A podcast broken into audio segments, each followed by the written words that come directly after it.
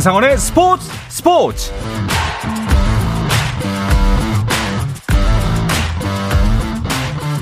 스포츠가 있는 저녁 어떠신가요? 아나운서 한상원입니다. 오늘 하루 이슈들을 살펴보는 스포츠 타임라인으로 출발합니다.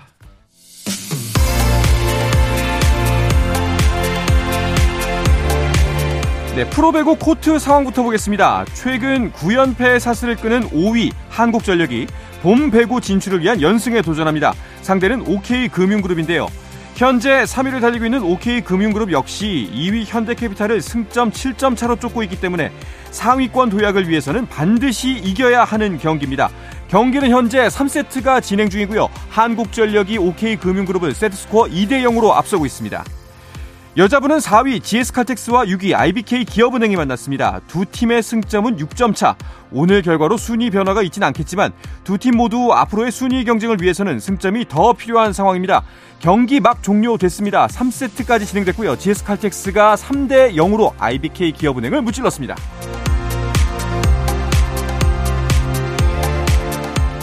메시와 음바페 등이 국제축구연맹 피파 올해의 선수상을 놓고 경쟁합니다.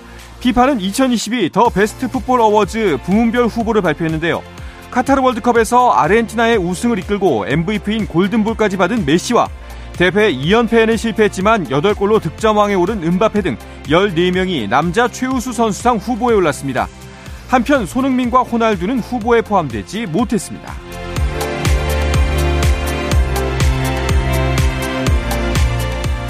한국 빙상지도자연맹이 빅토르한, 안현수와 김선태 전 중국 대표팀 감독이 한국 빙상의 지도자로 적합하지 않다는 성명을 발표했습니다.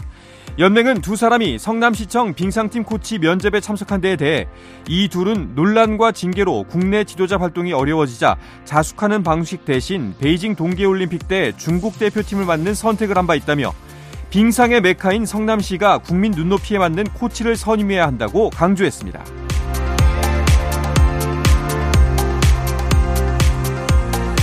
미국 프로농구 엔비에이에서는 댈러스 매버릭스가 루카 돈치치의 트리플 더블 활약을 앞세워 짜릿한 승리를 따냈습니다.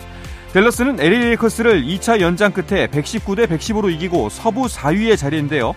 댈러스의 돈치치는 오십이 분 사십사 초를 뛰며 삼십오 득점, 십사 리바운드, 십삼 어시스트로 올 시즌 열 번째이자 자신의 통산 오십육 번째 트리플 더블을 기록했습니다.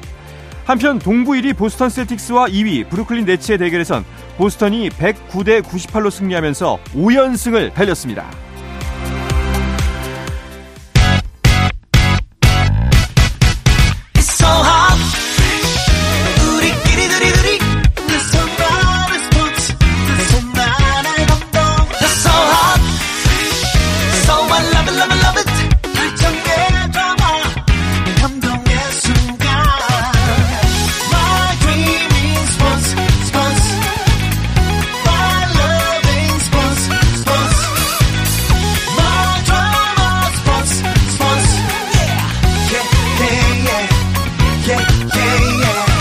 스포츠 스포츠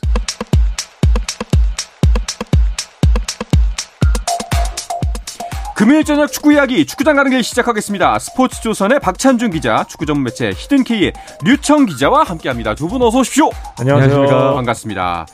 류청 기자, 이게 얼마 만인가요? 정말 거의 뭐 몇 달 만에 뵙는 거죠? 저도 사실 마지막에 언제 나온지 기억이 나지 않습니다. 네. 네.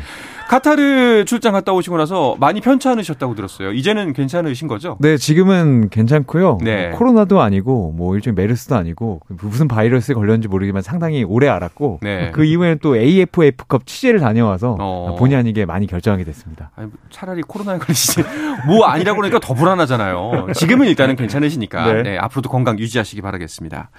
자, 월드컵이 끝난 지 이제 벌써 한 달 정도가 돼가고 있습니다. 그런데 축구협회는 마무리해야 될 일이 아직 남아 있었네요. 월드컵 십육 강의 기쁨이 채 가시기도 전에 네. 손흥민의 개인 트레이너였던 안덕수 씨가 자신 에스엔에스 통해서 이제 협회를 저격을 했는데요. 이른바 이천칠백일 호 논란이었는데 많은 억측과 루머에도 불구하고 이 공개 대응을 하지 않았던 협회가 십일 마침내 공식 음. 입장을 발표하면서 당시 상황을 정리하고 여러 현황 등을 마무리하겠다는 의지를 보였습니다. 네, 일단은 그 축구협회가 입장문을 냈으니까 어떻게 된 일인지 좀 더 정확하게 한번 정리를 해주시죠. 네, 협회가 아주 상세하게 밝혔는데요. 이천이십일 년 십일월에 모집 공고, 그러니까 트레이너 모집 공고가 났을 때 안 씨가 원한다면 정식으로 지원해달라는 뜻을 전달을 했는데요. 음. 안 씨가 이제 지원하지 않았고요. 이천이십이 년 유월에 선수들이 다시 한번 안덕수 씨를 써달라고 협회에 이야기를 했을 때도 정식 지원을 하지 않았기 때문에 아, 채용할 수 없었다. 아, 채용할 수 없었던 이유는 이천이십이 년, 이십일 년 이월에 국민체육진흥법, 뭐 체육회원법이 개정이 되면서 자격증을 소지하지 않은 분을 음. 쓸 수 없었고, 아, 만약에 이분을 쓰려면 장비 담당자라든가 다른 명목으로 써야 되는데 그런 편법까지는 할 수 없어서 고용할 수 없었다라는 뜻을 분명히 했습니다. 네. 뭐 그러니까 일단은 안덕수 씨의 주장도 그리고 뭐 이제 협회 입장도 그리고 선수들의 주장도 뭐 여러 가지가 좀 엇갈리는 부분이 있는 것 같아요. 결국에는 뭐 교통 정리를 협회가 잘하지 못했고, 그리고 선수들은 이제 합법적 절차를 이제 좀 뛰어넘으려고 했던 거고, 그리고 안덕수 씨 역시 본인이 밝힌 부분 중에 그 넘어간 부분들이 좀 많은 거네요. 맞아요. 그러니까 협회가 냈던 입장문이 저는 읽으면서 사실 취재도 그 전에 완료를 했던 부분이라 내용들을 어느 정도 알고 있었는데 보면서 아 정말 잘 썼다고 했던 게 어. 지금 말씀하셨던 세 가지 부분들 협회도 모두 인정을 하면서 자기들의 잘못도 인정하고 남들의 잘못도 정확히 지적을 한 거거든요. 네. 그러니까 이제 이게 논란의 핵심인데 협회는 일단 개인 트레이너 문제랑 의무 트레이너 문제가 이전부터 불거졌음에도 불구하고 확실한 조치를 하지 못했던 거, 음. 교통 정리를 하지 못했던 게 맞고요.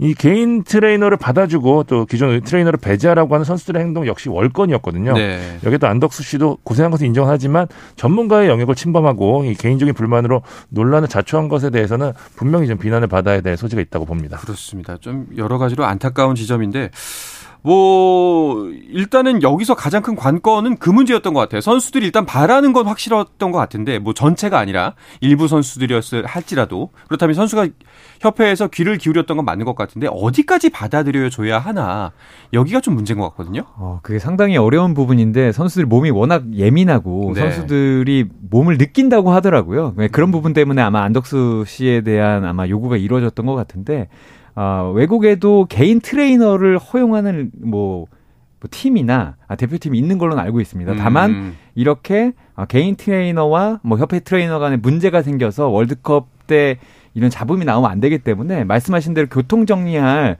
법안을 분명히 만들어야 될 것 같습니다. 어떤 부분에서 허용할 수 있고 어떤 부분까지는 허용할 수 없다. 이런 부분을 협회가 지금 뭐 감독도 뽑고 있습니다만 이런 부분도 정비를 해야 다음 대회에선 이런 일이 나오지 않을 것 같습니다. 어쨌든 뭐 축구협회 입장문 발표로 인해서 이 일단은 이 문제에 대한 교통정리는 어느 정도 된 것 같습니다. 앞으로 이제 이 뭐 잘잘못을 따지는 것보다는 이런 문제가 발생했을 때 혹은 이런 문제가 왜 발생했고 앞으로는 어떻게 대처할 것인지에 대해서 좀 논의를 진지하게 이뤘으면 좋겠습니다.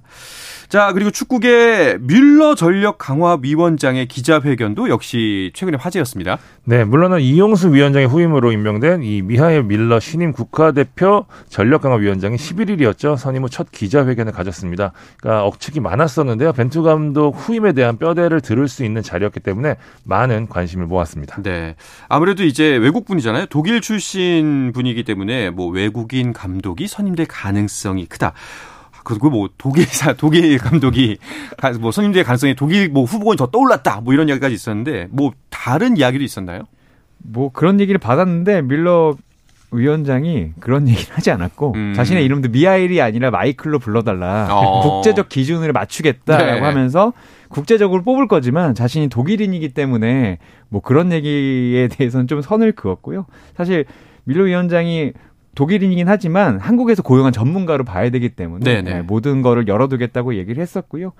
그래서 축구협회의 요구사항을 들었고 자신이 크게 다섯 가지로 가이드라인을 만들었다고 얘기를 했습니다. 음. 그 가이드라인을 살펴보면 전문성, 경험, 동기부여, 팀워크, 그리고 마지막으로 환경적 요인이라고 했는데 이 환경적 요인이 무엇인지 궁금해하시는 분들이 있고 저도 좀 궁금해서 네. 좀 알아봤더니 축구협회와 감독이 조건에 얼마나 만족하는지 그리고 예를 들자면 감독 후보가 한국에서 생활할 수 있는지 등이라고 합니다. 왜냐하면 예전에 네덜란드에 유명한 감독이 한 분 계셨는데 그분이 한국 감독은 맡고 싶지만 한국에 가서 생활하지 않겠다. 이런 한번 논란이 있었거든요. 그런 부분까지 통화, 모두 포함해서 환경적 요인까지 고려하겠다고 이야기를 했습니다. 알겠습니다. 뭐 일단은 뭐 어느 정도의 가이드라인까지는 밝혔지만 뭐 구체적인 그림 혹은 이제 후보군까지는 알려지진 않은 상태인 것 같네요. 네, 맞습니다. 예. 기자회견에서 또 어떤 이야기들이 나왔나요? 일단은 뭐 선수들의 의견도 반영할 수 있도록 노력하겠다라는 부분이 좀 인상적이었고요. 음. 또 저 개인적으로 주목한 게 사실 예산적인 부분이었는데 본인이 고려할 부분이 아니다라는 이야기를 했거든요. 사실 저는 약간 이거는 좀 의아한 게 사실 예산이 가장 중요하잖아요. 예산이 네. 문제가 없다면 우리가 뭐 원하는 세계적인 명장을 다 데리고 올 수 있는데 돈이 한계가 있기 때문에 그게 불가능한 거잖아요. 이 부분에 대해서 명확히 짚고 넘어가지 않았다는 거에 대해서 저는 개인적으로 조금 아쉬웠던 부분이었습니다. 음, 아직까지 뭐 정해진 게 없나 보네요. 아, 혹은 이제 논의 중이거나. 그렇죠. 알겠습니다. 두 분이 생각하시기에 그렇다면은 그 이제 밀러 위원장 혹은 축구협회가 감독 선임에 있어서 요거 하나만큼은 꼭 염두에 뒀으면 좋겠다 하는 바람이 있다면 뭐가 있을까요? 어, 확실한 기준을 좀 세워야 된다고 생각했는데 김판곤 전임 이제 전력강화 이제 최근에 어, 직책으로는 전력강화위원장인데 이분이 팔로 벤투 감독을 뽑을 때 확실한 기준을 세웠습니다. 맞아요. 팀으로 일해야 되고 어, 과학적인 부분도 해야 음. 되고 전문가 집단을 동반해야 된다. 그래서 벤투 감독이 뭐 어려움도 있었지만 결과적으로 좋은 감, 기준, 좋은 성적을 내면서 기준을 높여놨는데 그 기준으로 뒤로 가지 않는다는 걸 좀 확실해야 될 것 같고요. 음. 선임을 했을 때 만약에 많은 분들이 예상하지 못한 감독이 오더라도 왜 선임했는지 이런 부분에 대해서도 확실히 설명을 할 수 있어야 될 것 같습니다. 네, 박찬준 기자님. 저도 조금 비슷한데 일단은 이 밀러 위원장이 밝혔던 이 선임 기준이 너무 추상적이에요. 그러니까 음. 김판곤 위원장 같은 경우에는 이제 뭐 대륙간 대회 뭐 우승 경험이라든지 뭐 리그 우승 경험이라든지 이렇게 굉장히 구체적인 기준을 만들어 놨었는데 이렇게 추상적이라고 한다면 우리가 이제 리스트를 봤을 때 납득하기도 좀 어렵고 추려나가는데도 굉장히 좀 어려움이 많거든요. 일단 이 부분에 대한 부분이 좀 아쉽고 두 번째 가장 중요한 게 방향성이 아닐까 싶습니다. 일단은 음. 기본적으로 우리가 다음번 월드컵 때 어떤 축구를 할 것인지. 그러니까 김판곤 위원장 당시에는 우리가 능동적이고 지배하는 축구를 할 수 있는 감독을 뽑았는데 이 방향성에 대한 기준. 그 전임 거를 우리가 더 계승을 할 건지 아니면 아예 바꿔서 다른 스타일로 할 건지에 대해서 그 부분을 일단 명확하게 공개를 해준다면 훨씬 더 이 감독을 선임하는 데 있어서 리스트도 추리고 찾는 데 있어서 훨씬 편하지 않을까라는 생각이 좀 듭니다. 네. 많은 정말 많은 축구 팬들 또 이제 국가대표의 사랑, 애정을 갖고 있는 분들이 관심을 갖고 있는 만큼 좀 걱정이 됩니다만 이 걱정이 기대로 바뀌었으면 좋겠습니다. 네. 자, 그리고 월드컵 후의 여파 또는 이제 효과라고 볼 수도 있을 것 같은데 조규성 선수의 이적설도 계속 나오고 있습니다. 대략 관심이 있다라는 팀의 윤곽이 드러났죠? 네, 유럽 축구를 좋아하는 분들이라면 알만한 기자가 있습니다. 음. 특히 이적 시장에 가는데 파브리치오 로마노 기자라고 네. 이분이 십일 일에 아, 개인 에스엔에스에 조규성 이야기를 썼거든요. 오. 셀틱, 그러니까 이건 스코티시 프리미어리그고 미네소타는 메이저리그 사커입니다. 미국 팀이고 마인츠, 독일 팀 중에 하나로 갈 것이다 라는 음. 어, 이야기를 해서 어, 관심도가 확실히 올라갔습니다. 그렇군요. 좀 더 자세하게 계약 규모에 대한 이야기도 언급을 했죠. 사실 이 로마노 아저씨가 되게 신기한 게 네. 저도 이 취재를 해서 얘기를 들었던 부분인데 조규성까지 이렇게 정확히 알고 있다는 게 사실 저는 오. 굉장히 신기하거든요. 이 로마노 기자가 얘기한 게 거의 다 사실입니다. 그러니까 스코틀랜드에 삼백만 유로를 기본급으로 하고요. 그다음에 세론 조항이라고 하는 게 그러니까 우리가 선수를 이제 데려오고 난 다음에 이제 또 다른 데 보낼 수 있잖아요. 네. 그게 그때도 이적료가 발생했었을 때 그 이적료 일부를 선수에게 지급한다는 얘기거든요. 음. 그에 관련된 걸 오십 퍼센트나 준다고 얘기를 하니까 굉장히 큰 금액, 그러니까 최대 육백만 유로까지 갈 수 있다는 얘기고요. 마인츠는 삼백만 유로에 가까운 돈, 삼백만 유로까지는 아닌 걸로 알고 있습니다. 네. 그 돈을 이제 했고 세론 조항은 없고요. 규모 면에서 미네소타가 가장 큽니다. 미네소타 같은 경우는 오백만 유로에 삼십 퍼센트 세론 조항을 걸었고 뭐 보도한 적도 있지만 그린카드라고 해서 이제 영주권까지 주는 네네. 조건까지 음. 제시한 걸로 좀 알고 있습니다. 규모 면에서는 굉장히 좋은 수준이라고 보면 될 것 같고요. 현재 상황, 이, 시장 상황을 보면은 전북도 아 조건 자체는 나쁘지 않다라는 반응을 보였었습니다. 뭐. 아무래도 일단은 뭐 조규성 계약 규모도 중요하지만 사실 어디 이게 뭐 첫 번째 발걸음일 수 있으니까요. 해외 시장에서의 그 주전 경쟁 상황도 한번 짚어봐야 될 것 같은데요. 맞습니다. 어쨌든 선수가 아무리 좋은 조건을 이적하더라도 뛰지 못하면 선수가 상당히 어려움을 겪기 때문에 이런 부분을 살펴봐야 되고요. 셀틱 같은 경우에는 어 사실 뭐 경쟁자 두 명이라는 게 있지만 일본 국적의 후루하시 쿄고 선수와의 경쟁이 아, 가장 중요할 것 같습니다. 음. 이 선수는 올 시즌에만 열다섯 골을 넣고 있고요. 어, 지금 셀틱이 거의 공격 세 명을 내세우고 있기 때문에 조규 선수 간다면 이 선수와의 경쟁을 좀 해봐야 되고요.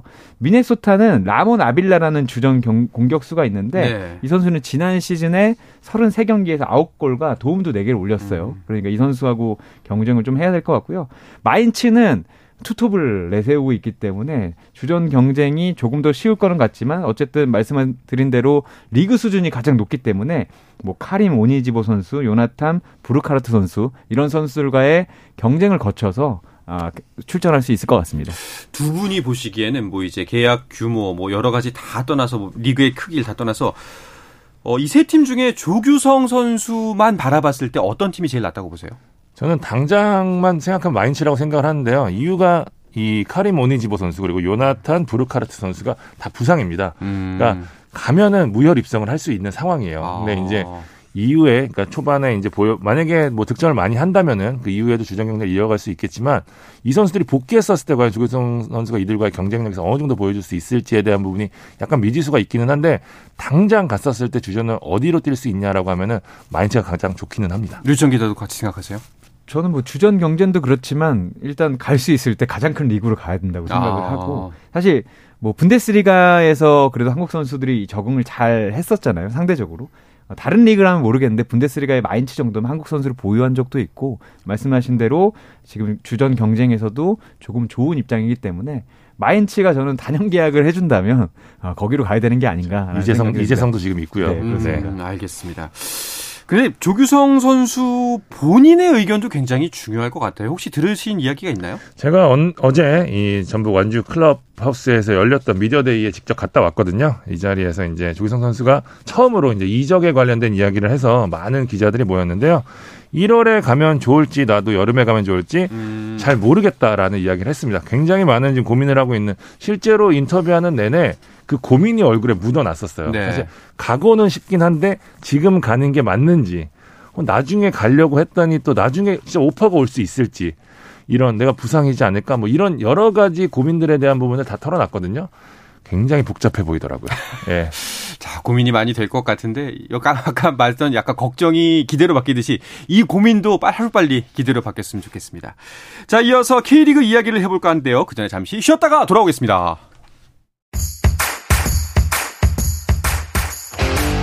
안녕하세요. 케이비에스 축구 해설위원 한준희입니다. 축구의 진정한 재미를 느끼고 싶다면 국내 유일 스포츠 매거진 라디오 한상원의 스포츠 스포츠.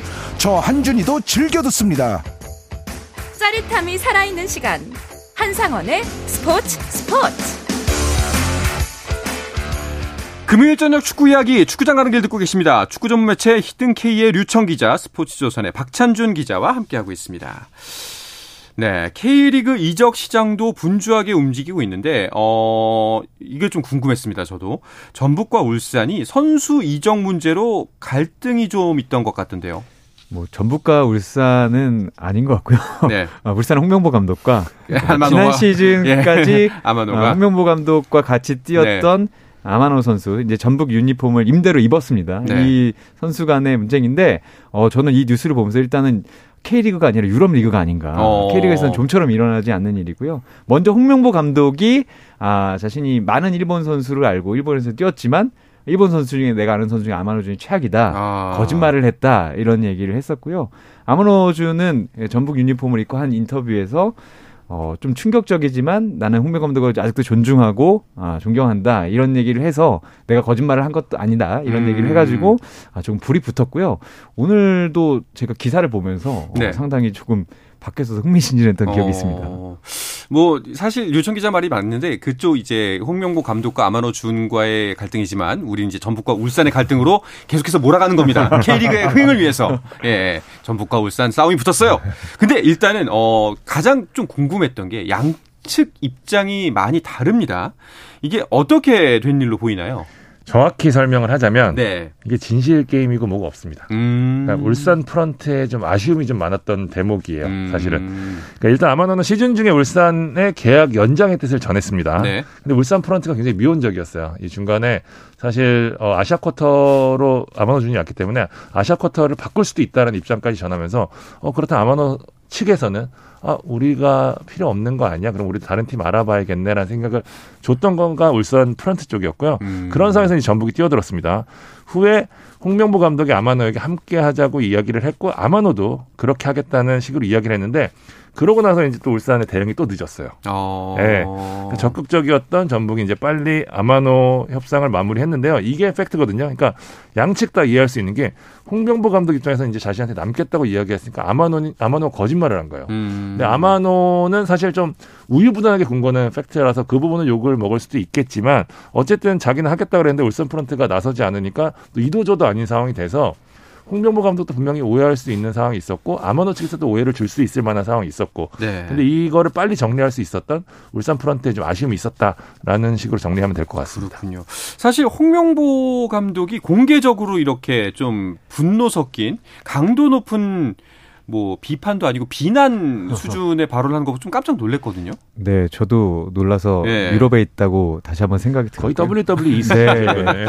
정말 네. 예, 얼굴 표정이 저도 네. 상상이 안 될 정도로 어, 강한 워딩이었고요. 네. 그것은 아마도 홍명보 감독이 말씀하신 대로 이 엄청난 리더십을 가지고 있었고 일본에서 뛰었고 아마노 준에게 약속을 받았다고 생각을 했는데 아, 그 부분에 대한 실망감을 전체에게 드러낸 게 아닌가라는 생각을 음. 좀 했습니다. 아마노 준에게 화살은 좀 향해 있지만 어, 박찬준이 얘기한 것처럼 어쨌든 간에 이 영입 실패했고 사실 감독은 선수를 생각할 때, 할 때 선수뿐만 아니라 그 선수 옆도 생각을 해서 구상을 해놨었는데 이 구상이 좀 틀어졌기 때문에 이런 부분에서 좀 분노가 커지지 않았나라는 생각을 했습니다. 사실 그런데 그 아마노의 대응 자체는 굉장히 침착했어요, 사실. 네. 예, 아무래도 박찬준 기자가 설명한 부분 때문에라도 더 침착할 수 있었지 않았나 생각이 들기도 해요. 이게 기, 어제 이 미디어데이 갔는데, 아, 엊그제죠. 미디어데이를 갔는데, 사실, 원래 조규성을 보기 위해서 많은 취재진들이 몰렸는데 이 홍명보 감독의 발언 때문에 전부 다 다 이 기자회견 대상을 바꿔야 되는 게 아니냐 해서 실제로 아마노로 바뀐 거거든요. 음. 아마노 선수가 어느 정도 이번 기자회견을 준비를 했냐면 개인 통역을 대동을 했습니다. 아, 그러니까 구단 네. 통역이 약간 조금 일본어가 부실한 부분이 있어서 내 의중을 정확하게 전달하기 위해서 본인이 개인 통역을 동, 대동을 해서 이번 이 기자회견 준비를 할 정도였거든요. 그러니까 조근조근 말을 굉장히 잘했고 네. 이 디스를 존중으로 좀 받아치고 뭐 상황 설명도 굉장히 잘했고요. 뭐 사실 이 발언과 다르다는 뜻도 전하면서 사실 아마노의 기자회견 이후로 약간 좀 기류가 바뀐 부분이 좀 있기는 하죠. 네. 네. 뭐 그냥 뭐 개인적인 사견입니다만 이거는 어 사실상 서운할 수 있죠. 예, 그리고 그러니까, 왜냐하면 특히나 네. 정말 믿었던 중축, 중축을 이번 시즌에서 만들어냈던 선수였기 때문에 그럴 수 있는데 워딩이 좀 부적절했다. 예, 단어 선정이 좀 좋지 않았다라는 지점이 있었고 그리고 참 잘 뭐 대응을 했다 아마노 입장에서는. 그리고 결론은 결국 그거네요. 박찬주 기자 이야기처럼 프런트의 미온적이고 뒤늦은 대응이 불러온 어떻게 보면 오해, 네. 예, 좀 시간차가 빚어낸 뭐 촌극? 이라고 해야 될까요? 뭐 그 정도인 것 같습니다. 두 분은 좀 어떻게 보시나요? 이번 사태를? 어, 다시 한번 이적이 상당히 네. 예민하고 음. 잘 깨질 수 있는 부분이라고 생각을 하고요. 그리고 네. 이제 한국에 사실 울산은 이적 작업을 잘하던 구단이었거든요. 네. 근데 예전에는 이런 구단들이 많았습니다. 감독이 전화를 해서 올 거지?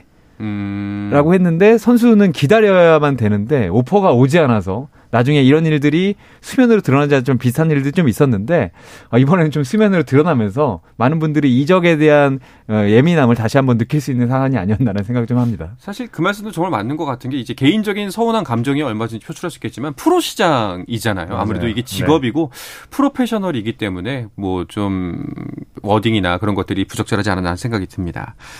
자, 그래, 그나저나, 어쨌거나 저쨌거나, 저희는 이 갈등을 이제 올해 이천이십사 년 내내 전북과 울산의 갈등으로 몰아갈 겁니다. 일 년 동안 몰아갈 예정인데, 그러니까 그런 면에서 본다면은 좀 긍정적인 효과도 있지 않을까요? 맞아요. 벌써부터 이 전북과 울산의 경기가 많은 주목을 받고 있는데, 네. 이 가뜩이나 뜨거운 라이벌전이었는데, 이제 아마노라는 단어까지 이제 추가가 됐기 때문에 굉장히 좋을 것 같고, 그래서 저는 이번 이 사태가 여기까지만 됐으면 좋겠어요. 음. 여기서 더 넘어가면 이제 더 강대강 구도로 갈 경우에는 이제 흠집내기로 갈 수밖에 없거든요. 네. 그렇게 될 경우에는 이 좋았던 분위기가 정말 이제 상처를 남기는 분위기로 갈 수 있기 때문에 여기까지만 딱 되고 이 나머지는 경기장에서 플러스만 아, 바람이 되겠습니다. 이야기는 꼭 양측 구단 관계자 혹은 이제 그 갈등의 당사자분들이 꼭 들었으면 좋겠습니다. 자, 벌써부터 전북과 울산의 대결 기대가 됩니다. 개막전부터 맞붙죠? 네, 이월 이십오일에 이제 개막전을 하는데, 지난 시즌 리그 우승팀인 울산과 에프에이컵을 우승한 전북이 첫 번째 만나는데, 아, 이렇게 될 줄 알고 두 팀이 이게 선수를 주고받은 것인가 네. 라는 생각이 들 정도로, 아, 개막전, 개막 매치가 정말 아, 불타오른 것 같습니다. 네. 자, 또 개막 라운드에는 어떤 매치업이 만들어졌나요? 재미있는 매치업이 많습니다. 네. 같은 날에 서울 월드컵 경기장에서 언제나 치열했던 서울과 인천의 경인더비 펼쳐지고요. 수원 월드컵 경기장에서는 수원과 승격팀 광주의 경기 펼쳐집니다. 이십육일에는 영남 쪽에 있는 포항과 대구의 경기, 그리고 승격 동기였죠. 제주와 수원 에프씨의 경기가 열리고요. K리그일에 승격했던 대전도 강원과의 홈 경기를 통해서 K리그일 무대의 첫 선을 보입니다. 네. 뭐 이제 축구도 이제 시즌을 앞두고 전력 보강이 많이 이루어졌는데, 각각 두 분이 생각하시기에 가장 전력 강화 잘한 팀 어디인가요? 뭐 전북과 울산인데 이 두 팀 워낙 잘했기 때문에 저는 또 수원 에프씨의 음. 전력 강화가 좀 눈에 띕니다. 아, 축구인들이 생각하는 천, 천재에 가장 가깝다는 윤비가람 선수를 트레이드로 영입을 했고요. 아, 이재성 선수, 이 작은 이재성 선수가 아니다. 마인츠에 뛰는 이재성 선수가 아니지만 백구십 센티미터가 넘는 국가대표 수비수를 또 영, 영입을 했고, 뭐 김현우 선수, 이광혁 선수 이런 좀 알짜배기들은 좀 많이 영입을 했어요. 아, 지난 시즌에 이승우 선수의 돌풍을 고려했을 때 수원 에프씨 정말 잘하지 않았나라는 생각이 좀 듭니다. 알겠습니다. 자, 오늘의 마지막 소식이 될 것 같은데요. 자, 오늘 밤에 이제 곧 열릴 경기입니다. 박항서 감독의 라스트 댄스가 눈앞에 있죠? 맞습니다. 잠시 후 아홉시 삼십분에 베트남 하오딘 마딘 국립경기장에서 이제 태국과 아세안 축구연맹 미쓰비시 일렉트릭컵 결승 일차전을 치르는데요. 이 경기를 끝으로, 그러니까 이차전이 물론 남아있긴 하지만 이 결승전을 끝으로 박항서 감독이 베트남과의 오년 동행을 마무리하거든요. 네. 근데 태국이 만만치가 않은 팀입니다. 음. 예, 그런 팀을 상대로 과연 유종의 미를 거둘 수 있을지 많은 팬들이 관심을 모으고 있습니다. 사실 베트남이 태국의 벽에 많이 가로막혔었는데 이번에는 어때 보이나요? 네.